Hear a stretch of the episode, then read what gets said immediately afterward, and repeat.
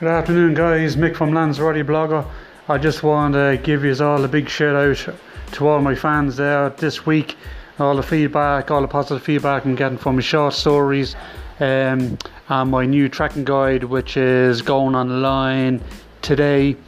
Coming up this week already, next week, which is the beginning of March, I will be doing my four series of um, promotions for restaurants gig guides, pubs, and the likes here in Lanzarote.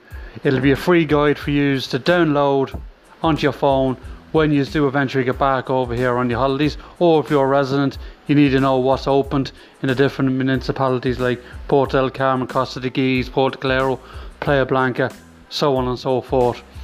It'll have a picture of a business and I'll have their information on the page or social media links where appropriate. And all you have to do is click onto the link and it'll bring you onto their platform to see what they're doing, their menu choices, if they have live music as such. Um, a load more good stuff coming along the line with my page, Lanzarote Blogger, and through my web page. Again, thank you one and all for all the support, and I'll talk to you all soon.